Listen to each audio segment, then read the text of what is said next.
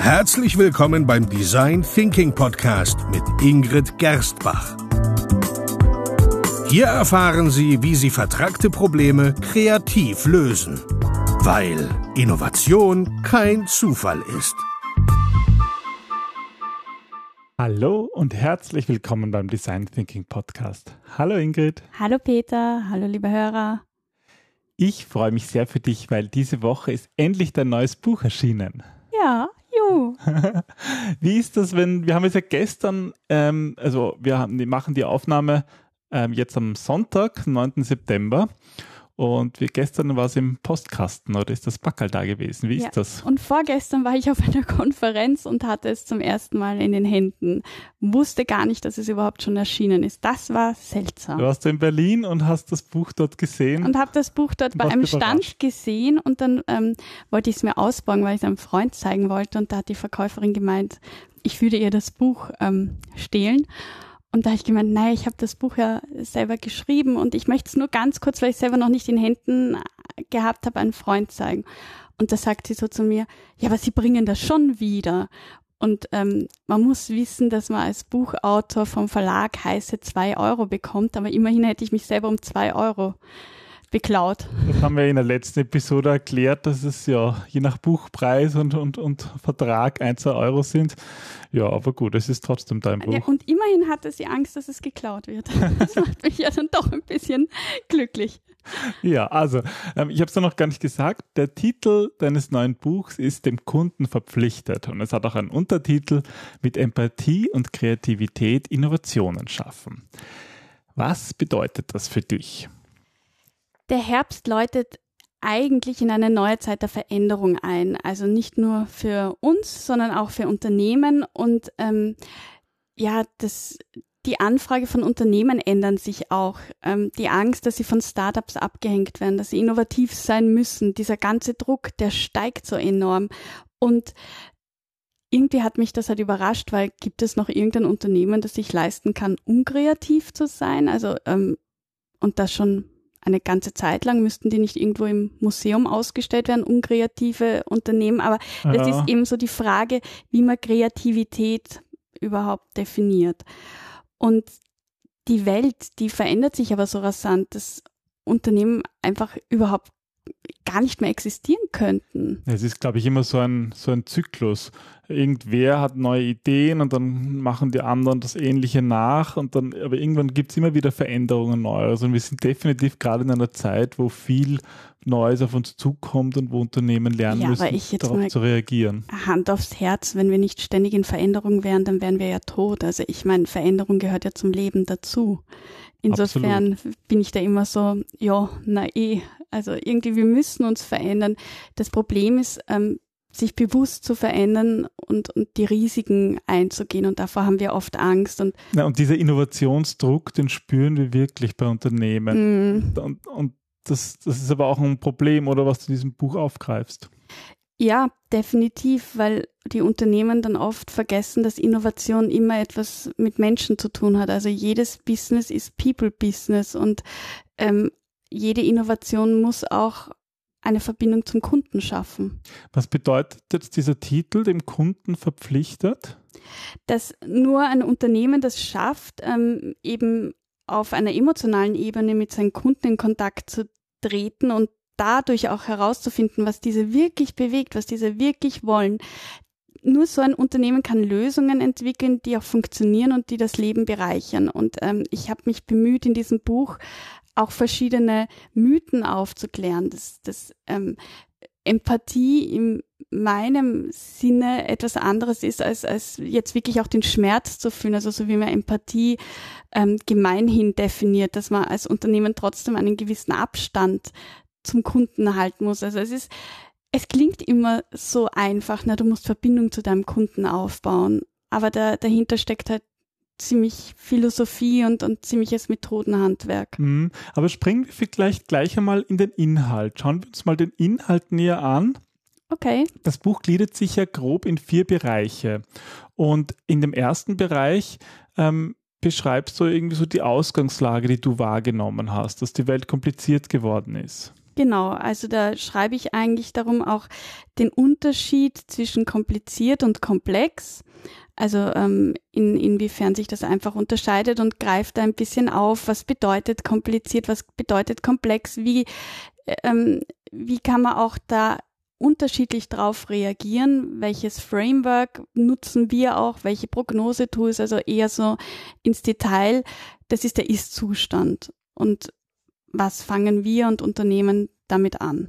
Ja, und dein Fazit ist, dass man unterschiedliche Antworten darauf finden muss. Aber zuvor muss man irgendwie ähm, sich eingestehen, wohin es eigentlich gehen soll. Und das ist auch der zweite, der zweite Über, zweite Teil. Wohin soll es gehen? Ja, und wohin soll es gehen?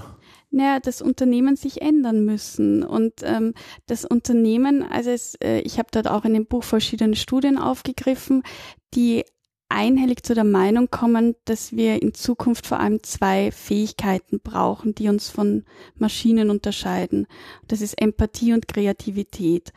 Und ähm, in diesem zweiten Kapitel, das ist eines der wichtigsten für mich, definiere ich auch, was ist Empathie, was ist Kreativität, was hat das eigentlich wirklich mit Innovation zu tun, weil das sehr softe Begriffe sind. Mhm. Wie kann man jetzt als Unternehmen oder als Mensch das auch umlegen in die Praxis? Da erleben wir auch immer wieder Ängste von Menschen, also da geht es ja gar nicht um Unternehmen, sondern von Menschen, die von sich sagen, sie sind nicht kreativ. Sie sind nicht empathisch. Und, und gar nicht wissen, was eigentlich Empathie bedeutet oder welche Form von Empathie.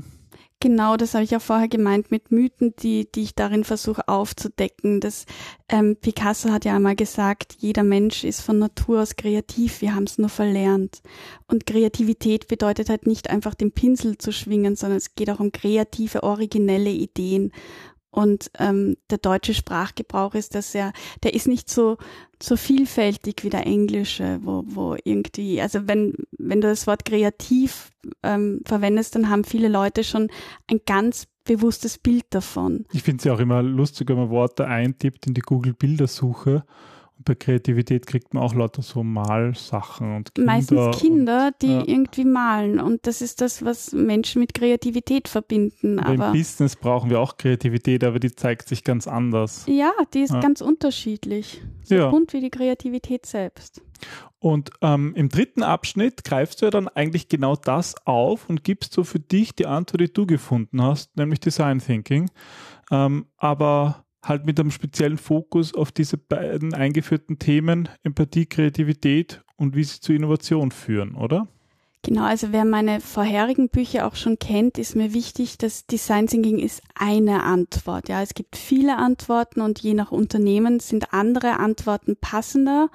Ähm, ich habe oder wir haben für uns Design Thinking als eine sehr passende Methode gefunden, weil mir gefällt vor allem das Mindset so gut, dass wirklich der Kunde im Fokus steht und nicht zuerst eine Lösung erarbeitet wird und dann geschaut wird, welcher Kunde dazu passt, sondern es wird sich wirklich das Umfeld genau angesehen, das Verhalten beobachtet. Ähm, wir gehen davon aus, dass Menschen Bedürfnisse haben, die sie vielleicht auch nicht artikulieren können. Und darum geht Also meine Antwort ist Design Thinking und ähm, ich, wir arbeiten ja hauptsächlich mit dieser Methode und ich finde die ist einfach so wahnsinnig schön menschenzentriert. Ja, damit kann man wirklich viel, viel machen. Und wie genau das funktioniert, auch hier gibt es ein paar Antworten im vierten Abschnitt über die Tools, wo du Methoden vorstellst, die ganz speziell den Fokus auf Kreativität und Empathie haben. Ja, also ähm, mir war es halt wichtig, dass das jetzt nicht so ein reines Lese- und Philosophiebuch wird, sondern dass, dass ich auch Einblick in unseren Beratungsalltag geben kann. Welche Methoden haben sich bei uns schon als sinnvoll erwiesen? Wo sind ähm, Fallstricke? Was bedeutet das? Ähm, was bedeutet das jetzt auch konkret anhand von Beispielen? Weil sonst bleibt das immer so theoretisch und es geht mir ja nicht darum, eine neue Theorie in die Welt zu blasen, sondern wirklich Menschen auch dabei zu unterstützen, das anzuwenden. Und dafür, ähm, ja, gibt es den vierten Teil. Ja, ähm, wir, äh, du, es ist ja nicht das erste Buch. Du hast ja schon zwei Bücher über Innovation geschrieben, hast das vorhin ja auch kurz erwähnt. Mhm. Der erste der beiden Titel ist vor zwei Jahren erschienen, hatte, äh, hatte den Titel Design Thinking im Unternehmen. Und darin erklärst du ja einerseits den Design Thinking Prozess, aber auch wie man in wirklichen Unternehmen einführt, weil es ja auch die Beratung ist, die wir anbieten. Und im zweiten Titel 77 Tools für Design Thinker stellst du ganz konkret eben 77 Tools vor aus dem Design Thinking. Was war jetzt eigentlich sozusagen dein Plan für das dritte Buch rund um Innovation? Es geht ja ähm, nicht nur ausschließlich um Design Thinking.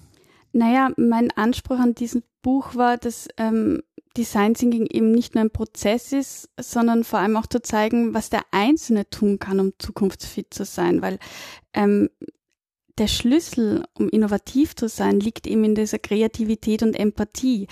Das sind Eigenschaften, die sind keine Nice-to-Haves mehr, das sind Must-Haves junge Menschen sprudeln auch vor Ideen. Mhm. Aber sobald sie in die Schule kommen, in dieses System kommen, verlieren sie die Freiheit, Dinge zu erkunden oder etwas zu riskieren, zu experimentieren, weil ihnen Zwänge beigebracht werden, Ängste eingeflößt werden. Da endet dann diese Kreativität. Ja, und wir verbringen eigentlich die gesamte Kindheit momentan zumindest damit künstliche Fähigkeiten aufzubauen, um unsinnige Prüfungen zu bestehen. Ich meine, ich habe die Integralrechnung, glaube ich, in der siebten und achten Klasse kennen müssen. Und, Erste und letzte oh, Mal. Gott sei Dank, ja. Und äh, wir lernen den Menschen das zu geben, wovon wir glauben, dass sie es auch von uns erwarten. Und wir, wir setzen uns dann in Meetings, wir reden übers Querdenken und übers Innovieren und wie wichtig es ist, kreativ zu sein und machen es dann nicht. Naja, irgendwie ist es total bitter, dass wir Fähigkeiten, die wir in uns haben, in uns Menschen, dass wir die irgendwie zum ganzen Berufsleben verloren haben. Und jetzt braucht es ein Buch wie deines, um das wieder in Erinnerung zu rufen.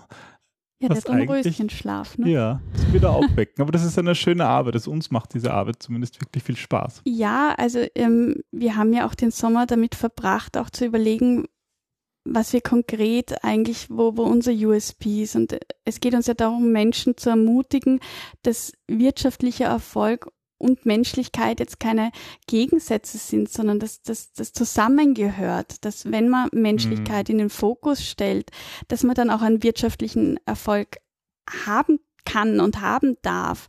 Und das ist auch absolut notwendig, um zukunftsfit zu sein, um, um neu zu investieren, zu innovieren.